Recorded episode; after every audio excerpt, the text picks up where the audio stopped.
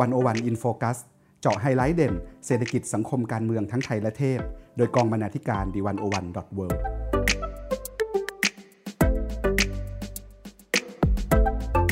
สวัสดีครับคุณผู้ฟัง ขอต้อนรับทุกท่านเข้าสู่รายการวันโอวันอินโฟคัส EP ที่ 49 กับผม เอกวิโรธสุพิสาร และคุณอีฟ ปานิชโพสีวังชัย วันนี้เราจะชวนคุณผู้ฟังมาเดินเรียบข้างๆม็อบกันนะครับ ไปดูการลุกฮือของประชาชน ผู้เหลือทนกันครับ คุณผู้ฟังครับ เมื่อวันเสาร์ที่ 18 กรกฎาคมที่ผ่านมา เยาวชนคนหนุ่มสาว และประชาชนกว่า 2,000 คน จัดชุมนุมกันที่อนุสาวรีย์ประชาธิปไตย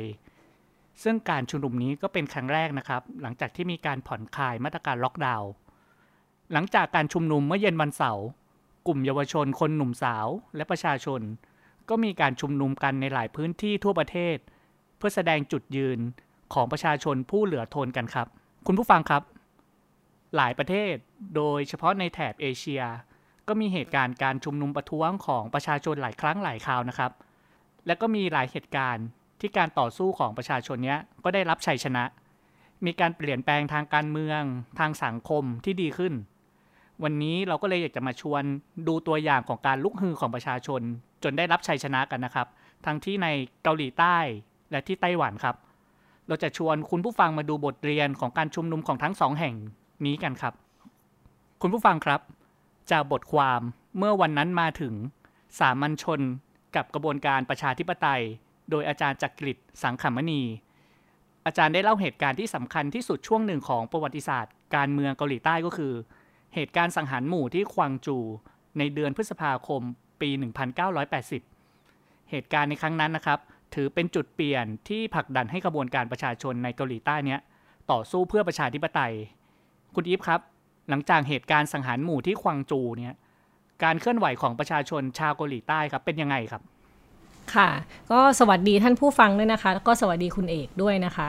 จากที่คุณเอกพูดเมื่อกี้นะคะว่าจริง เกาหลีใต้เนี่ยเมื่อประมาณ 40 ปีที่แล้วนี่เองนะคะ ถ้าเทียบก็คือไม่นานมากเนี่ยยังเป็นเผด็จการอยู่นะคะ แต่ว่าพอมีการลุกฮือของประชาชนจนประเทศเปลี่ยนเป็นประชาธิปไตยแล้วก็เห็นนะคะว่าประเทศเขาจเจริญขึ้นแค่ไหนนะคะ ทีนี้จะพาท่านผู้ฟังย้อนอดีตไป 40 ปีที่แล้วค่ะ ค่อยๆ ลัดเลาะค่อยๆ เรียบไปดูด้วยกันนะคะว่าไอการลุกฮือของประชาชนในเกาหลีใต้เนี่ยมีอะไรเกิดขึ้นบ้างนะคะ ค่ะ ก็อย่างที่คุณเอกพูดนะคะว่าหลังจากเหตุการณ์สังหารหมู่ที่ควงจูเนี่ยหรือที่รู้จักกันในนามเหตุการณ์ 18 พฤษภาคม 1980 เนี่ยตอนนั้นเนี่ยมันคือการขึ้นสู่อำนาจของประธานาธิบดีชอนดูฮวนนะคะ ซึ่งเกิดขึ้นและดำเนินไปโดยขาดความชอบธรรมค่ะ แต่ว่าด้วยอำนาจที่ขาดความชอบธรรมนี่แหละ ที่อาจารย์จักริดนะคะ ใช้คำว่ามันเป็นอำนาจที่เปราะบางค่ะ เลยต้องอาศัยความพยายามอย่างมากในการรักษาไว้ซึ่งสถานะทางการเมืองของตนนะคะ ก็เลยไม่น่าแปลกใจเลยค่ะว่าในช่วงทศวรรษที่ 1980 ที่ชอนดูฮวนดำรงตำแหน่งประธานาธิบดีนะคะจะเป็นช่วงเวลาที่เต็มไปด้วยการปรับเปลี่ยนสถาบันทางการเมืองในรูปแบบต่างๆนะคะ เพื่อเอื้อต่อการรักษาและสืบทอดอำนาจ อาจจะฟังดูคุ้นๆนะคะว่าการรักษาและสืบเพื่อสืบทอดอำนาจเนี่ยมันก็ต้องแลกมาด้วย มันมีราคาที่ต้องจ่ายสูงมากนะคะ ช่วงเวลานั้นเนี่ยมันก็มีการโฆษณาชวนเชื่อ การควบคุมจัดการทางความคิด ควบคุมสื่อมวลชน แล้วก็การแสดงออกทางการเมืองนะคะ รวมถึงการใช้ความรุนแรงจัดการผู้เห็นต่าง และปราบปรามการชุมนุมต่อต้านที่มักเกิดขึ้นอยู่เสมอนะคะ แต่ว่าแม้จะถูกกดทับขนาดนั้นค่ะ ประชาชนชาวเกาหลีนะคะ ก็ไม่ยอมแพ้นะคะ เรื่องราวเป็นอย่างนี้ค่ะ ภายหลังจากการขึ้นดำรงตำแหน่งของชอนดูฮอนเนี่ยเขาก็เริ่มกระบวนการแก้ไขรัฐธรรมนูญทันทีนะคะ แล้วก็พยายามเข้ามาจัดการสถานการณ์บ้านเมืองต่างๆ ตอนนั้นเนี่ยชอนดูฮวนเนี่ยเสนอให้รัฐธรรมนูญเนี่ยกำหนดให้ประธานาธิบดีดำรงตำแหน่งได้เป็นแค่วาระเดียวนะคะ เป็นเวลา 7 ปี แต่ว่าอย่างไรก็ตามค่ะ ในแง่ที่มาของประธานาธิบดีเนี่ยรัฐธรรมนูญยังคงรูปแบบของการเลือกตั้งประธานาธิบดีทางอ้อมผ่านคณะ คณะผู้ลงคะแนนเสียงนะคะ ซึ่งก็คือจะมีคณะหนึ่งมาเลือกประธานาธิบดีค่ะซึ่งเป็นมรดกตกทอดจากรัฐธรรมนูญฉบับยูชิน ของประธานาธิบดีพักจองฮีนะคะ การเลือกตั้งประธานาธิบดีภายใต้รัฐธรรมนูญฉบับดังกล่าวเนี่ยเกิดขึ้นในเดือนกุมภาพันธ์ 1981 ก็คือหลังจากเกิดเหตุการณ์สังหารหมู่ 1 ปีนะคะ ชอนดูฮอนตอนนั้นเนี่ยลงเลือกตั้งภายใต้พักยุติธรรมประชาธิปไตยนะคะ ซึ่งถูกตั้งขึ้นมาใหม่ เพื่อที่จะให้เขาดำรงตำแหน่งประธานาธิบดีนะคะ แน่นอนค่ะว่าเขาได้รับการเลือกตั้งให้เป็นประธานาธิบดีในครั้งนั้นนะคะ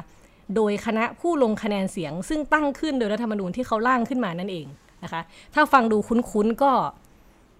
ก็ไม่ไม่น่าแปลกใจนะคะ เพราะว่าจริง ๆ มันก็เป็นระบบที่กลุ่มเผด็จการ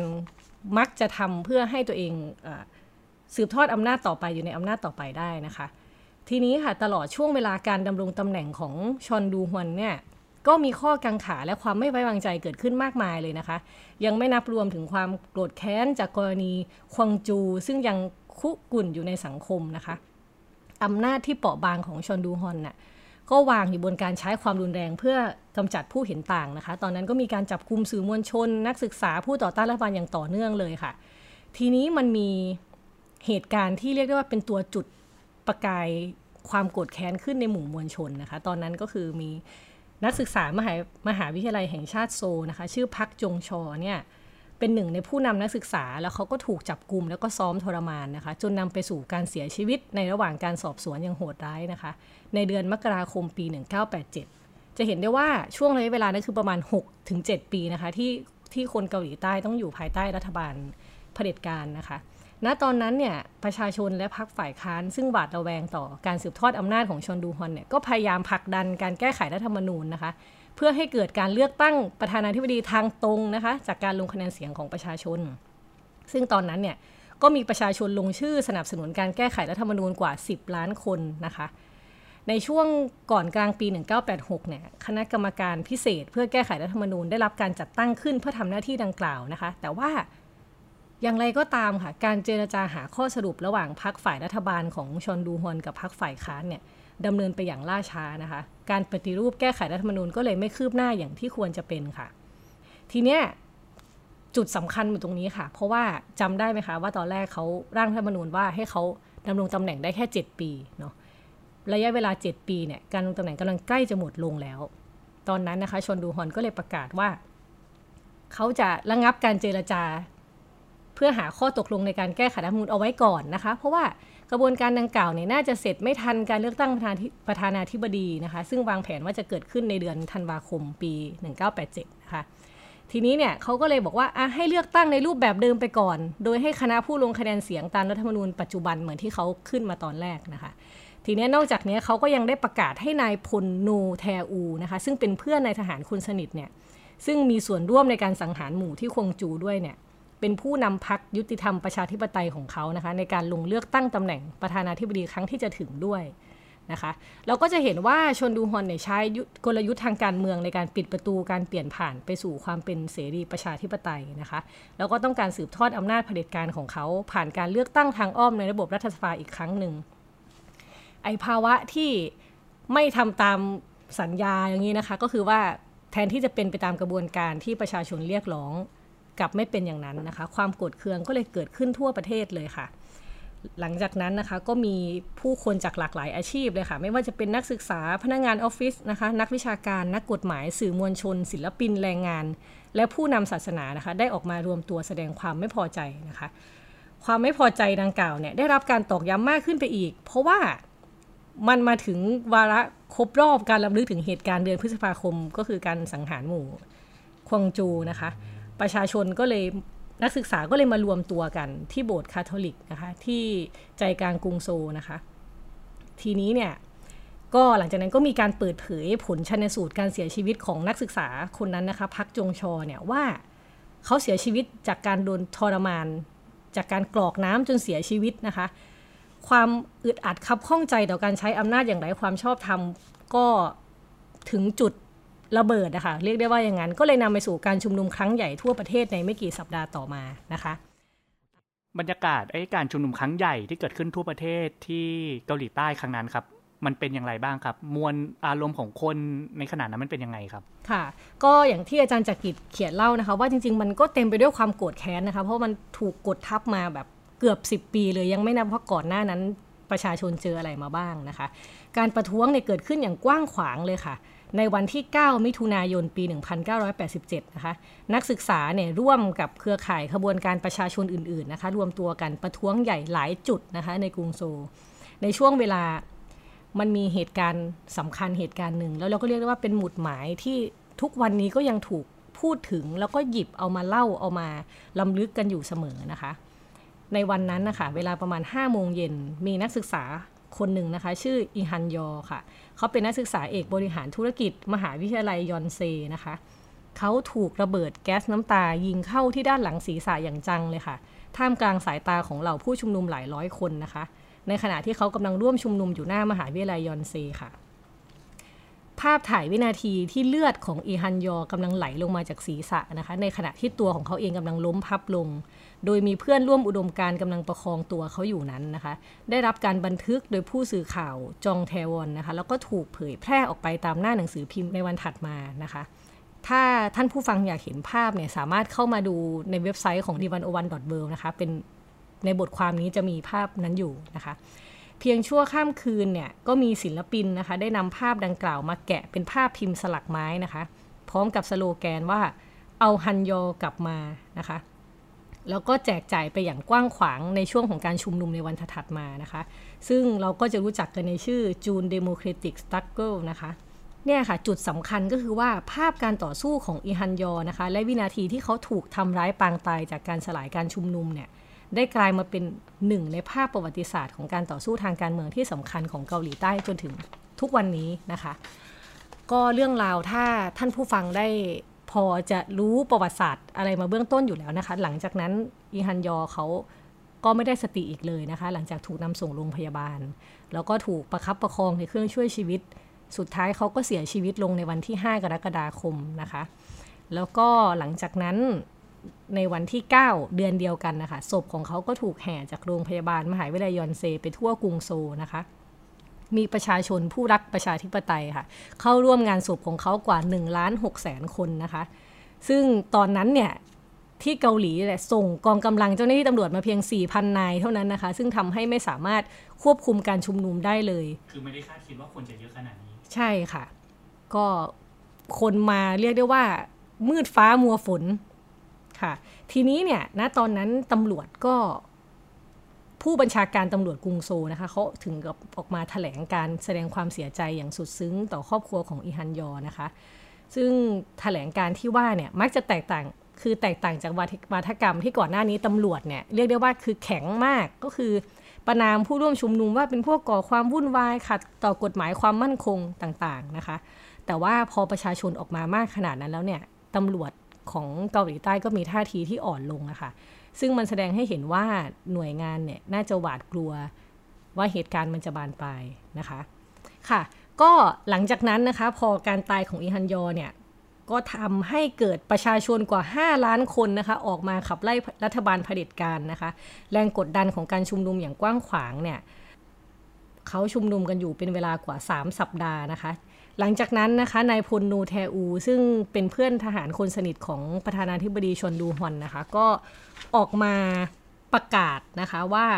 ยินดีที่จะยอมรับข้อเสนอของฝ่ายค้านและประชาชนในการแก้ไขรัฐธรรมนูญนะคะ แล้วก็ปฏิรูปการเลือกตั้งประธานาธิบดีให้เป็นไปอย่างเสรี แล้วก็มาจากเจตจำนงของประชาชนโดยตรงนะคะ สุดท้ายค่ะแล้วก็เกาหลีใต้นะคะ ก็มีการเลือกตั้งประธานาธิบดี โดยการลงคะแนนจากประชาชนโดยตรงนะคะ ภายใต้รัฐธรรมนูญฉบับใหม่ในเดือนธันวาคมของปี 1987 จนถึงวันนี้นะคะ เสื้อและกางเกงยีนที่เปื้อนไปด้วยรอยเลือด แล้วก็ร่องรอยของการต่อสู้ดิ้นรนเอาชีวิตรอด ตลอดจนรองเท้าที่เหลือติดตัวอยู่เพียงข้างเดียว แล้วก็แว่นตาที่แตกหักของอีฮันยอนะคะ ยังคงได้รับการเก็บรักษาเอาไว้อย่างดี แล้วก็ตอนนี้จัดแสดงอยู่ที่พิพิธภัณฑ์เล็ก ๆ แถวซินชนนะคะ ซึ่งตั้งอยู่ไม่ไกลจากมหาวิทยาลัยยอนเซอะนะคะ พิพิธภัณฑ์นะคะชื่ออีฮันยอล Memorial Museum นะคะ ถ้าใครได้ไปเกาหลีก็อาจจะไป แวะเวียนดูนะคะว่าการบันทึกประวัติศาสตร์ ในการต่อสู้ประชาธิปไตยของชาวเกาหลีใต้เป็นยังไงนะคะ แล้วก็สุดท้ายค่ะร่างไร้วิญญาณของอีฮันยอลนะคะ ได้รับการนำกลับไปฝังไว้ที่สุสานแห่งชาติ 18 พฤษภาคมนะคะ ที่เมืองควงจูบ้านเกิดของเขานะคะ ร่วมกับเหล่าบรรพชน ที่เสียชีวิตในเหตุการณ์การต่อสู้เรียกร้องประชาธิปไตยในปี 1980 ค่ะ แล้วก็สำหรับท่านผู้ฟังนะคะ ถ้าเกิดว่าอยาก รู้อยากเห็นภาพเรื่องราวพวกนี้มากขึ้นนะคะ เหตุการณ์การเสียชีวิตของอีฮันยอนะคะ ได้ถูกนำมาสร้างเป็นภาพยนตร์ในชื่อ 1987 When the Day Comes นะคะ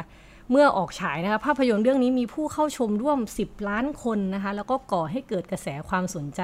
ที่จะรื้อฟื้นการศึกษาประวัติศาสตร์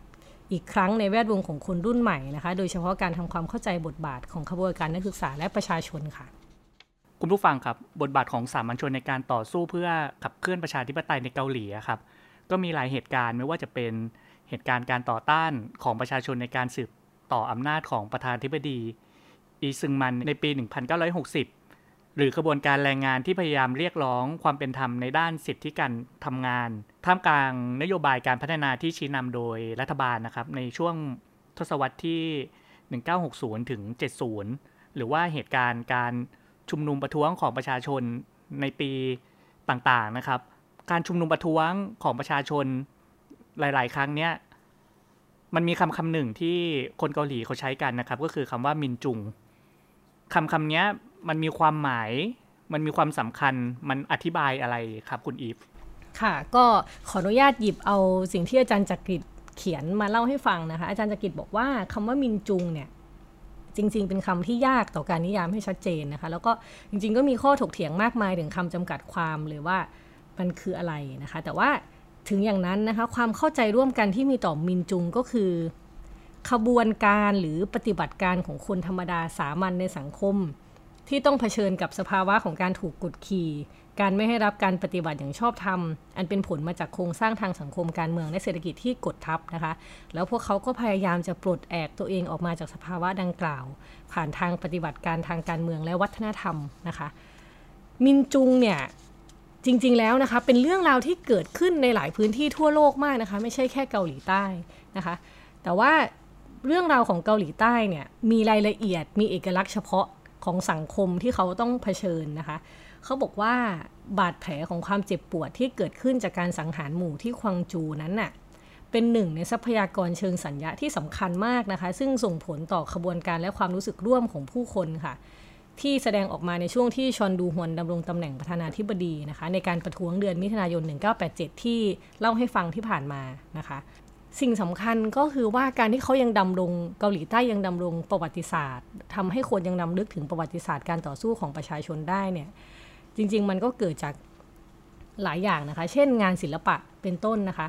มีภาพวาดและภาพพิมพ์ของอีซังโฮและจอนจองโฮนะคะ ศิลปินวัย 20 กว่านะคะ ที่ถูกผลิตซ้ำแล้วก็แจกจ่ายออกไปมากมายเลยนะคะ เพื่อนำไปประกอบการประท้วงรูปแบบของธงและภาพแขวนนะคะ ในฐานะเครื่องมือทางวัฒนธรรมในการต่อต้านอำนาจเผด็จการค่ะ แล้วก็ยังมีการตั้งคำถามต่อบทบาทที่คลุมเครือของสหรัฐอเมริกานะคะ ที่มีต่อขบวนการประชาชน ภาพของศิลปินทั้งสองนะคะนำเอาเรื่องราวเหตุการณ์ที่ควงจูออกมาฉายให้เห็นยังมีอารมณ์ร่วมนะคะ โดยเฉพาะการเน้นไปที่สีหน้า แววตา และก็ความรู้สึกเจ็บปวดของผู้คนที่ไม่มีวันขจัดให้หมดสิ้นไปได้นะคะ แต่ว่าค่ะ อีซังโฮและจอนจองโฮนะคะ ซึ่งเป็นศิลปินที่ทำภาพวาดออกมาเนี่ยเขาถูกจับในข้อหาละเมิดกฎหมายความมั่นคงนะคะ จากการแขวนภาพวาดของเขาในที่สาธารณะในช่วงการต่อสู้เพื่อประชาธิปไตยค่ะค่ะ นอกจากบทบาทของนักศึกษาและศิลปินแล้วนะคะ นักบวชในศาสนาคริสต์นะคะก็มีส่วนอย่างมากในการเป็นผู้นำขับเคลื่อนขบวนการประชาธิปไตยค่ะ ณ ตอนนั้นเนี่ยข้อมูลผลชันสูตรการเสียชีวิตของพักจงชอลนะคะนักศึกษามหาวิทยาลัยแห่งชาติโซลเนี่ยถูกนำมาเปิดเผยโดยสตีเฟนคิมซูฮวนนะคะพระราชาแห่งโบสถ์คาทอลิกที่เมียงดงนะคะ โบสถ์แห่งนี้ยังเป็นสถานที่สำคัญที่ใช้ในการปกป้องคุ้มครอง ผู้ชุมนุมประท้วงจากการสลายการชุมนุม และจับกลุ่มโดยเจ้าหน้าที่ตำรวจในช่วงการประท้วงด้วยนะคะ เราจะเห็นว่า การลุกฮือขึ้นของประชาชนเนี่ยไม่สามารถทำได้เพียงใครคนใดคนหนึ่งนะคะ แต่ว่าก็ต้องมีการร่วมมือกันจาก เรียกได้ว่าคนทุกแบบคนทุกคนในสังคมนะคะ หรือจริง ๆ ก็คือ ที่เขาเรียกกันว่ามินจุงเนี่ยค่ะสามัญชนผู้นำการเปลี่ยนแปลง ถ้าร่วมมือกันได้ดีจริง ๆ นะคะ การเปลี่ยนแปลงย่อมมาถึงในสักวันค่ะ ก็เรื่องราวเหล่านี้นะคะ จริง ๆ แล้วเนี่ยมันก็มีการต่อสู้กันเชิงวัฒนธรรมอยู่เครื่องมือทางวัฒนธรรมที่เกี่ยวกับการเมืองนะคะ ทุกวันนี้เนี่ยถ้าเราเดินไปตามทางเดินและท้องถนนของกรุงโซ หรือว่าเมืองหลักอื่น ๆ ในเกาหลีใต้นะคะ เราจะพบกับอนุสาวรีย์ของผู้คน แล้วก็หมุดบอกตำแหน่งของเหตุการณ์ทางประวัติศาสตร์นะคะที่สะท้อนบทบาท แล้วก็การเสียสละของสามัญชน ในกระบวนการต่อสู้เพื่อให้ได้มาซึ่งประชาธิปไตยนะคะ ซึ่งความพยายามใด ๆ อันนี้ขออนุญาตเอาคำของอาจารย์จักริดมาเลยนะคะอาจารย์จักริดบอกว่า ความพยายามใด ๆ ของผู้มีอำนาจในการลบและทำลายมรดกความทรงจำและร่องรอยของการต่อสู้เหล่านี้ ก็เป็นเพียงสัญลักษณ์ที่ยิ่งแสดงให้เห็นว่าอำนาจที่ถือครองอยู่นั้นเป็นอำนาจที่เปราะบางค่ะ ซึ่งดำรงอยู่บนความไม่ชอบธรรม อันมาจากการไม่รับการสนับสนุนจากประชาชนนั่นเองค่ะ คุณผู้ฟังครับ จากการต่อสู้ของประชาชนชาวเกาหลีใต้นำมาสู่สังคมประชาธิปไตย เราก็จะขอข้ามน้ำข้ามทะเลนะครับ มาที่ไต้หวันกันครับ บทความเกาะคุก จับแพะและเผด็จการ กว่าประชาธิปไตยจะปักหลักบนเกาะไต้หวันของคุณนิติธรสุรบัณฑิต คุณนิติธรนะครับได้เล่าประวัติศาสตร์การเรียกร้องประชาธิปไตยในไต้หวันครับว่า กว่าจะอย่างรากอย่างมั่นคงเนี้ยมันต้องผ่านอะไรมาบ้าง คุณนิติธรได้เล่าการต่อสู้เพื่อประชาธิปไตยในไต้หวันนะครับ ผ่านสถานที่และผ่านเหตุการณ์สำคัญ 3 เรื่องนะครับ ก็คือเกาะคุก การจับแพะ และนักหนังสือพิมพ์ผู้เผาตัวเอง คุณอีฟครับ อยากจะขอเริ่มคำแรกครับ ก็คือเรื่องเกาะคุก สถานที่นี้มันมีความสำคัญ มันมีความหมายอย่างไรในการต่อสู้ของประชาชนเพื่อเรียกร้องประชาธิปไตยในไต้หวันกันครับ ก่อนจะเข้าเรื่องเกาะคุกนะคะ จริง ๆ ต้องย้อนว่าตอนนี้ไต้หวันเป็นประเทศที่ถือได้ว่าประชาธิปไตยแทงรากอย่างแข็งแรงมากนะคะ จะเห็นได้จากการเลือกตั้งของพรรคประชาธิปไตยก้าวหน้านะคะ ที่นำโดยไช่อิงเหวินนะคะที่ที่ได้รับการลงคะแนนเสียง แล้วก็แบบผู้สนับสนุนแซ่ซองเสียงของผู้สนับสนุนดังแซ่ซองมาก ๆเลยนะคะอ่า มันมีคำหนึ่งนะคะที่ไช่อิงเหวินเนี่ยออกมาพูดว่าการเลือกตั้งเนี่ยทำให้คุณค่าประชาธิปไตยงอกงามในทางปฏิบัตินะคะทำให้โลกเห็นว่าไต้หวันรักประชาธิปไตยมากเพียงใดนะคะ ก่อนที่ไต้หวันเนี่ยจะกลายเป็นประเทศที่รักประชาธิปไตยอย่างที่ไช่อิงเหวินพูดนี่นะคะ ดินแดนแห่งนี้ค่ะ เกาะแห่งนี้เนี่ย อยู่กับสังคมอำนาจนิยมนะคะที่เกาะกินมายาวนานกว่า 3 ทศวรรษนะคะเป็นดินแดนที่ครั้งหนึ่งเคยประกาศกฎเอการศึกยาวนานที่สุดในโลกค่ะ แล้วก็เรียกได้ว่าประชาชนนี้ต้องต่อสู้แล้วก็ผ่านอะไรมาหนักหนาสาหัสมากไม่แพ้เกาหลีใต้เลยนะคะค่ะ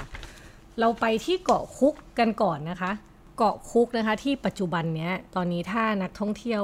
ได้ไปนะคะเรา ทุกคนจะเห็นแบบเนินเขาบ่อน้ำร้อน ทุ่งหญ้ากว้าง ตัดสลับกับทะเลฟ้าสีครามเลยนะคะ แต่ว่าจริง ๆ แล้วเนี่ยที่ที่สวยงามที่ไปท่องเที่ยวกันตอนนี้ก่อนหน้านี้นะคะประกอบร่างด้วยความเจ็บปวดรวดร้าวมากที่สุดในประวัติศาสตร์ไต้หวันเลยทีเดียวค่ะ คุณนิติธรเนี่ยเขียนหัวข้อเกินมานะคะว่าเราขนหินเพื่อสร้างกำแพงขังพวกเราเองนะคะ เราที่ว่าเนี่ยก็คือนักโทษการเมืองค่ะ ที่ถูกจับไป ไปปรับทัศนคตินะคะ แต่ก่อนเนี่ยเกาะแห่งเนี้ยเกาะเขียวนะคะ หรือว่าเกาะคุกเนี่ย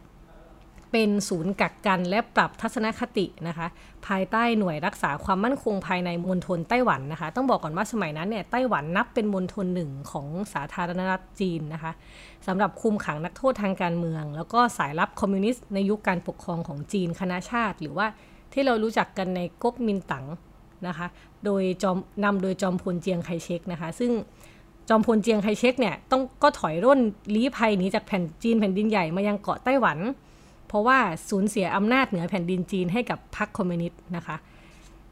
อย่างไรก็ตามค่ะเจียงก็ประกาศกฎอัยการศึกนะคะบังคับชาวจีนผู้อพยพ แล้วก็ชาวเกาะไต้หวันเดิมเนี่ยอย่างเข้มงวดว่าถ้าวิพากษ์วิจารณ์ ต่อต้านเป็นสายลับคอมมิวนิสต์ หรือแม้กระทั่งเป็นผู้นิยมเอกราชไต้หวัน จะถูกจับกลุ่มนะคะ แล้วก็ต้องถูกส่งมาที่นี่ที่เกาะแห่งนี้ค่ะ เพื่อบำบัดและปรับทัศนคตินะคะความหวาดกลัวภัยคอมมิวนิสต์นะคะ แล้วก็หวาดกลัวอำนาจจากกฎหมายพิเศษเนี่ยทำให้ผู้คนจำนวนไม่น้อยนะคะ กลายเป็นแพะ พวกเขาได้แต่ก้มหน้าลงเรือจากท่าเรือจีหลงนะคะ ซึ่งท่าเรือจีหลงเนี่ยไม่ไกลจากจิวเฟินนะคะ ถ้าถ้าเกิดว่า คนไทยเคยไปเที่ยวที่ไต้หวันเนี่ยกลายเป็นสถานที่ยอดนิยมเลยนะคะ ที่ที่จิวเฟินค่ะ ท่าเรือจีหลงผู้คนลงเรือมาปุ๊บเขาก็มุ่งหน้าไปสู่เกาะกลางทะเลเลยค่ะ สถานที่ที่พวกเขา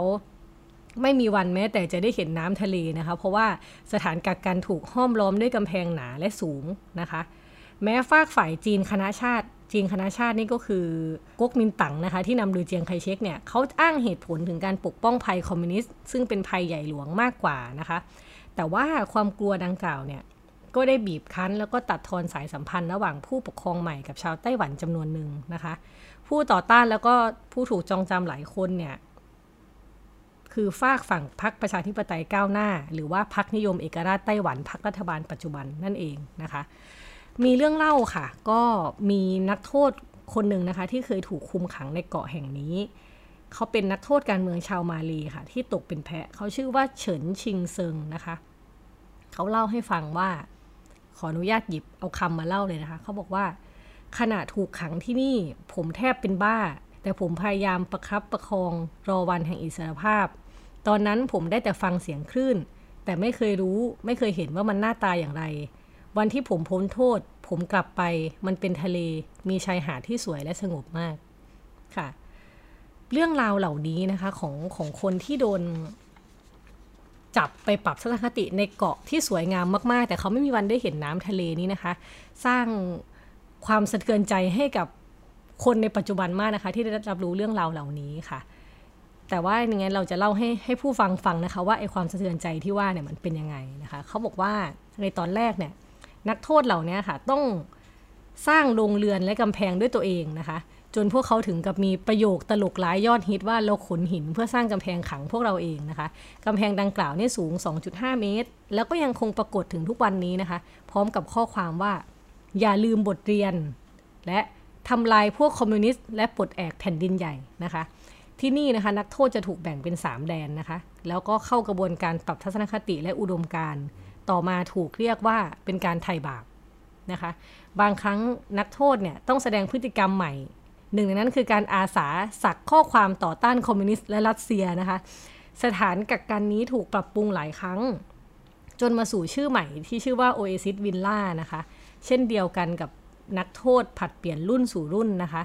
ต่างกันตรงที่หลายคนไม่ได้สัมผัสอิสรภาพอีกเลยนะคะ ชีวิตของพวกเขาจบสิ้นลงที่นี่นะคะ ว่ากันว่ามีนักโทษเกินกว่า 2,000 คน ซึ่งมากกว่าประชาชนที่อาศัยในเกาะนั้นเสียอีกค่ะ เกาะเขียวและสถานบำบัดนี้นะคะ ถูกปิดลับจากโลกภายนอกค่ะ เมื่อรัฐบาลจีนคณะชาติขณะนั้นนะคะ ปฏิเสธการมีอยู่ของนักโทษการเมืองในไต้หวัน แล้วก็แม้จะมีรายงานแล้วก็กลิ่นเล็ดลอดไปยังประชาคมโลกอยู่เนืองๆนะคะ จนเมื่อรัฐบาลยกเลิกกฎเอการศึกปลายทศวรรษที่ 2520 ค่ะกลิ่นอายอิสรภาพก็ทยอยอ้าแขนรับนักโทษการเมืองผู้คิดต่าง ผู้ซึ่งจำนวนไม่น้อยคือแพะจากกระบวนการยุติธรรมที่ล้มเหลว แล้วก็สังคมเผด็จการณเวลานั้นนะคะค่ะนับณปัจจุบันนี้นะคะ ข้อถกเถียงเรื่องเจียงไคเชกเนี่ยก็ยังเป็นที่ถกเถียงที่ไต้หวันอยู่นะคะว่าเราควรคนไต้หวันควรจะยกย่องเชิดชูเขา หรือว่าเขาเป็นเผด็จการที่จำกัดอิสรภาพของผู้คนค่ะ นั่นก็เป็นหนึ่งในประวัติศาสตร์บาดแผลของไต้หวันนะครับ กว่าที่จะมีการก่อร่างสร้างประชาธิปไตยให้มั่นคงแข็งแรงภายในประเทศนะครับ เหตุการณ์ที่สองครับที่คุณทิติธรเล่าให้เราฟังก็คือเรื่องการจับแพะ การจับแพะในไต้หวันในช่วงที่กำลังก่อร่างสร้างประชาธิปไตยเนี่ยครับมันเป็นมาอย่างไงครับ คุณปานิชค่ะ ก็คุณนิติธรเล่าผ่านบุคคลหนึ่งนะคะ ซึ่งเป็นตัวอย่างของแพะอีกจำนวนมากนะคะ บุคคลนั้นก็คือคนที่ที่เล่าไปแล้วเมื่อกี้ก็คือว่าเฉินชินเซิงนะคะ นักโทษจากมาเลเซียเขา ต้องติดคุกถึง 12 ปีในไต้หวันเลยนะคะ แล้วก็เขาก็ยังเป็น อ่าเดี๋ยวพูดไปจะ spoil เดี๋ยวจะค่อย ๆ เล่านะคะ ตอนนั้นเนี่ยเฉินนะคะหนุ่มมาเลย์อนาคตไกลค่ะ เขาเป็นอดีตนักโทษการเมืองในสมัยรัฐบาลจีนคณะชาตินะคะ แต่เดิมเนี่ยเขาเป็นเด็กหนุ่มชาวจีนมาเลย์จากเปรักนะคะ ข้ามน้ำข้ามทะเลมาในฐานะชาวจีนพ้นทะเล มาศึกษาต่อปริญญาด้านวิศวกรรมศาสตร์ที่มหาวิทยาลัยแห่งชาติเฉิงกงเมืองไถหนานทางตอนใต้ของไต้หวันนะคะ ในปี 2510 ค่ะเขาก็ไม่ต่างจากชาวจีนมาเลยคนอื่นนะคะ ที่มองว่าเกาะกลางแปซิฟิกแห่งนี้เป็นโอกาสใหม่ของชีวิตค่ะ ณตอนนั้นเนี่ยเฉินใช้ภาษาอังกฤษอย่างคล่องแคล่วนะคะ แต่แต่ว่าใช้ภาษาจีนกลางไม่ค่อยถนัดนัก เฉินก็เลยใช้วิธีการอ่านตำราภาษาอังกฤษเป็นทางออกนะคะ เพื่อช่วยประคับประคองการศึกษาให้เดินต่อไปได้นะคะ ณช่วงนั้นเนี่ยเขาก็เลยเดินเข้าออกหน่วยข่าวสารของสหรัฐ แทบทุกวันเลย เพราะว่าที่นั่นเนี่ยมีบริการหนังสือแล้วก็ตำราภาษาอังกฤษมากมายนะคะแแต่อย่างที่เรารู้กันค่ะว่าในวันที่ระบบยุติธรรมล้มเหลวนะคะ แล้วก็กฎอายการศึกถูกบังคับใช้อย่างเข้มงวดเนี่ยเด็กหนุ่มมหาวิทยาลัยชั้นปีที่ 3 ที่เดินทางเข้าออกหน่วยงานต่างประเทศนะคะ เพียงเพื่อจะทำการบ้านให้เสร็จเนี่ยกลับถูกเจ้าหน้าที่กองบัญชาการสอบสวนกลางไต้หวันมองว่าเขาเป็น ผู้สมรู้ร่วมคิดพยายามจะวางระเบิดหน่วยข่าวสารของสหรัฐในปี 2514 นะคะ ข้อกล่าวหานี้ทำให้เขาเป็นเสมือนกลุ่มนักศึกษาที่พยายามก่อจลาจลต่อต้านระบอบการปกครอง แล้วก็มีท่าทีเป็นคอมมิวนิสต์ค่ะ ซึ่งตอนนั้นถือว่าเป็นข้อกล่าวหาที่รุนแรงร้ายแรงมากนะคะ เจ้าหน้าที่รัฐเนี่ยที่ณตอนนั้นมีอำนาจอยู่เต็มมือในนามของกฎอัยการศึกนะคะ ก็ได้พาเฉิน ไปที่ไทเปค่ะ ไปที่ safe house แห่งหนึ่ง เฉินถูกซ้อมทรมานนะคะ แล้วก็บังคับให้รับสารภาพถึง 3 สัปดาห์ แต่ว่าไม่ได้ผลค่ะคุณนิติธรเขียนไว้นะคะว่าเฉินในวันนั้นเนี่ยปวดร้าวแล้วก็อยากกลับบ้านค่ะ เขาพยายามฆ่าตัวตายถึง 3 ครั้งนะคะทว่าเขาได้รับข้อเสนอจากเจ้าหน้าที่รัฐ ให้เขียนจดหมายฉบับหนึ่งเพื่อแลกกับการกลับบ้าน แล้วก็จะยุติการซ้อมทันทีค่ะ เฉินบอกว่าเหตุการณ์วันนั้นมันเลวร้ายมากนะคะ เขาไม่มีทางเลือกเขาต้องทำทุกวิถีทางเพื่อที่จะกลับบ้านนะคะ แล้วก็ลึกๆก็ยังมีความหวังเสมอว่าปฏิหารจะเกิดขึ้นนะคะจดหมายดังกล่าวนะคะ มีเนื้อความว่าให้เขายอมรับว่าในวัย 16 ปีเนี่ยเขาเข้าร่วมกับพรรคคอมมิวนิสต์มาลายา แล้วก็เดินทางมาไต้หวัน เพื่อต่อต้านระบอบการปกครองของจีนคณะชาตินะคะ ซึ่งแทนที่จดหมายรับสารภาพเหตุการณ์วางระเบิด ซึ่งเป็นข้อหาแรกที่เขาโดนจับอายัดข้อหาให้นะคะ วินาทีนั้นเขาไม่มีทางเลือกค่ะ ต้องเลือกว่าจะกลับบ้านหรือถูกซ้อม หรืออาจถูกบังคับให้สูญหายนะคะ แต่เขาก็ต้องยอมสุดท้ายค่ะศาลทหารมีคำพิพากษาให้เฉินต้องโทษจำคุกเป็นเวลา 12 ปี หลักฐานชิ้นสำคัญก็คือคำสารภาพจดหมายอันนั้นนะคะที่เขาโดนบังคับให้เขียนนะคะ ซึ่งกรณีแบบนี้เนี่ยก็ไม่ต่างจากผู้ต้องโทษรายอื่นเลยนะคะ เพราะว่าเจ้าหน้าที่ไม่สามารถหาหลักฐานอะไรมาเอาผิดได้ กระบวนการยุติธรรมชั้นต้นมีปัญหา ก็เกิดการบังคับให้รับสารภาพ เกิดเหตุการณ์แบบนี้เยอะมากค่ะ ไม่ใช่แค่เฉินคนเดียวนะคะ ณ ตอนนั้นเนี่ยเฉินก็ใช้ชีวิตนักโทษในในคุกจิงเหมยก่อนนะคะ เมืองนิวไทเปซิตี้ ซึ่งเป็นที่ตั้งศาลทหารในขณะนั้นนะคะ ปัจจุบันคุกนั้นนะคะ เป็นพิพิธภัณฑ์สิทธิมนุษยชนแห่งชาติไต้หวันนะคะ แล้วหลังจากที่เขาอยู่ที่นั่นสักแป๊บหนึ่งเขาก็ถูกส่งเรือ ส่งตัวลงเรือมายังเกาะเขียวเพื่อจองจำค่ะจริงๆ เรื่องราวมันเยอะมากเลยนะคะ แต่ว่าขอเล่าเรื่องเฉินกับแม่ สักนิดหนึ่งนะคะ เพื่อให้ท่านผู้ฟังได้เห็นภาพว่าการถูกจองจองจำถูกทรมานนี่มันเลวร้ายขนาดไหนนะคะ เฉินในวันนั้นเนี่ยไม่รู้เลยนะคะว่าแม่เนี่ยกำลังดั้นด้นทุกวิถีทางเพื่อตามหาลูกชายที่สาบสูญไปนะคะ แม่เขาตั้งปณิธานว่าจะไม่กลับไปมาเลเซียถ้าไม่เจอลูกชาย แม่ผู้ไม่รู้ภาษาจีนกลาง แล้วก็ไม่ได้มีฐานะร่ำรวยค่ะ เดินทางออกตามหาลูกชายเพียงคนเดียว แล้วก็ล้มเหลวนับครั้งไม่ถ้วน จนถึงวันแห่งปาฏิหารมาถึงนะคะ เฉินเล่าให้ฟังอย่างนี้ค่ะ เฉินบอกว่า ผมมองไปไกลๆเห็นผู้หญิงแก่ตัวเล็กๆ รออยู่มุมประตู ตรงข้ามกระจก ผมไม่ทราบว่าเธอเป็นใคร ในขณะที่เท้าหุ้มโซ่ตรวนกำลังก้าวไปข้างหน้า หน้าของผู้หญิงคนนั้นก็ชัดเจนขึ้น เป็นใบหน้าคนเดียวกันกับที่ผมเจอตอนแรกเกิด เฉินสันเทานะคะ แล้วก็น้ำตาคลอเขาบอกว่า แม่ผมเคยสวยมาก แต่ตอนนี้สู้ผอม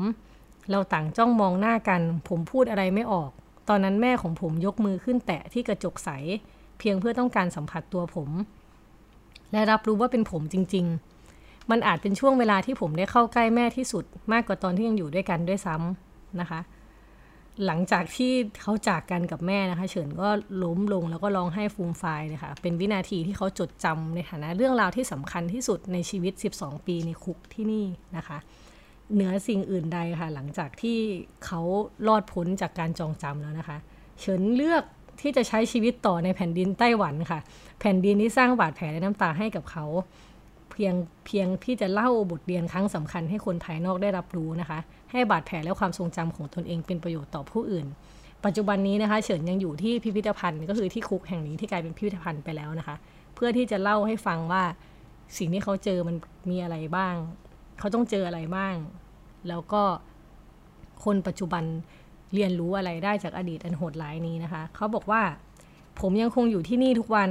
มันทำให้ผมมีชีวิตมีคุณค่า เป็นหน้าที่ที่จะลบล้างความทรงจำอันเลวร้าย ด้วยการสร้างคุณค่าแก่ความทรงจำนั้น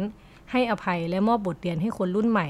ปลดปล่อยความโหดร้าย และสร้างความหวังว่าอนาคตจะไม่เกิดขึ้นอีกค่ะ คุณอีฟครับ การสร้างประชาธิปไตยในไต้หวันเนี่ยมันมีทั้งความสูญเสีย แล้วก็การสูญเสียชีวิตของบุคคลธรรมดาไปหลายต่อหลายชีวิตนะครับ ซึ่งหนึ่งในนั้นก็มีคุณเจิ้งหนานหลงนะครับ เป็นนักหนังสือพิมพ์ ที่ต้องแลกการสร้างประชาธิปไตย กับชีวิตที่ที่เขาเสียไป เรื่องราวของคุณเจิ้งหนานหลงนะครับ นักหนังสือพิมพ์ ที่ในบทความบอกว่าเป็นผู้เผาตัวเองเพื่อประชาธิปไตยนี่ครับ มันมีเรื่องราวความเป็นมาน่าสนใจยังไงครับ ค่ะ คุณเจิ้งนะคะ อาจจะต่างจากคุณเฉินตรงที่คุณเจิ้งเนี่ย เป็นคนที่แสดงออกชัดเจนนะคะว่าเขา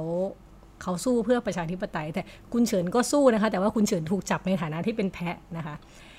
เล่าอย่างนี้ค่ะว่า ณตอนนั้นเนี่ยเจิ้งนะคะเป็นนักหนังสือพิมพ์ชาวไต้หวันที่เกิดเมื่อปี 2490 นะคะ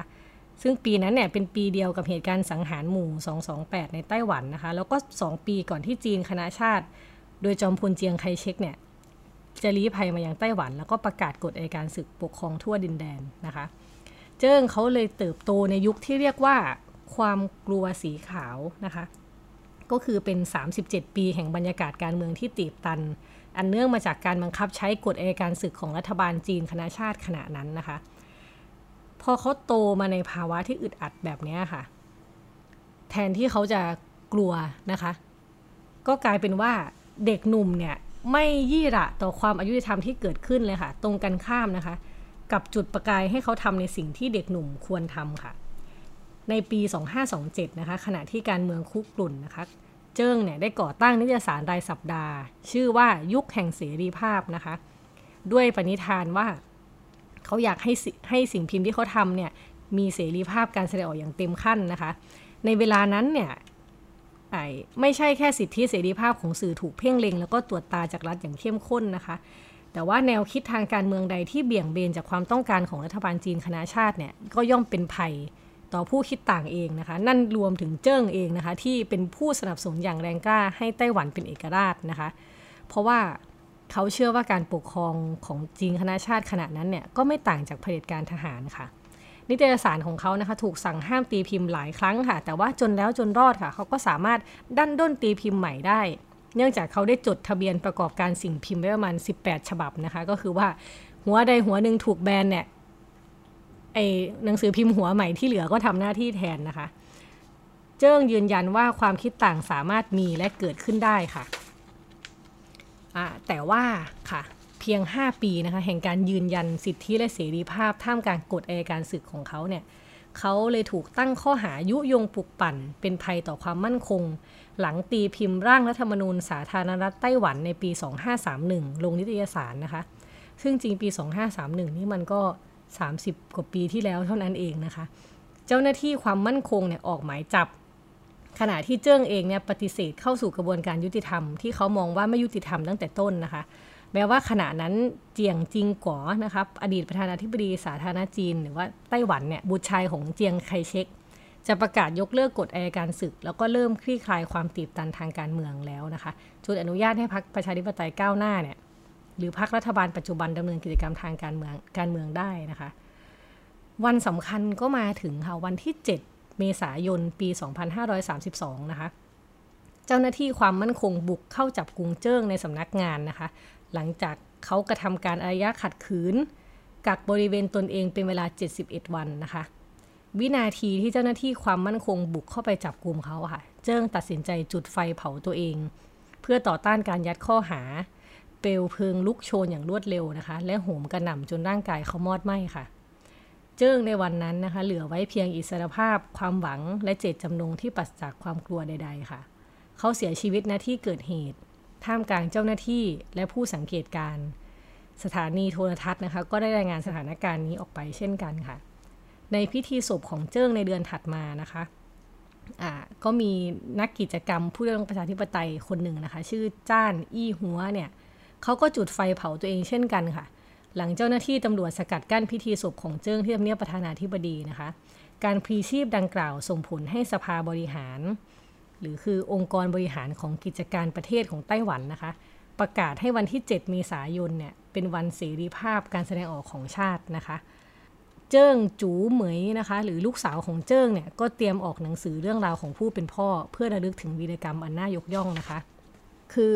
คุณนิติธรเขาเขียนสรุปไว้ตอนท้ายนะคะว่าแม้พัฒนาการประชาธิปไตยในไต้หวันเนี่ยจะมีแรงขับเคลื่อนสำคัญจากพลพรรค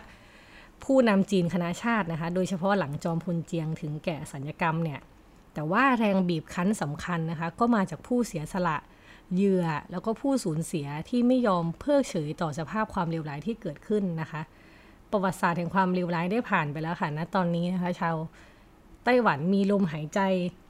มีสิทธิและเสรีภาพเต็มขั้นนะคะ บนบาดแผลและการสูญเสียที่การทำให้รู้ทำให้จำเนี่ยทำให้ความจริง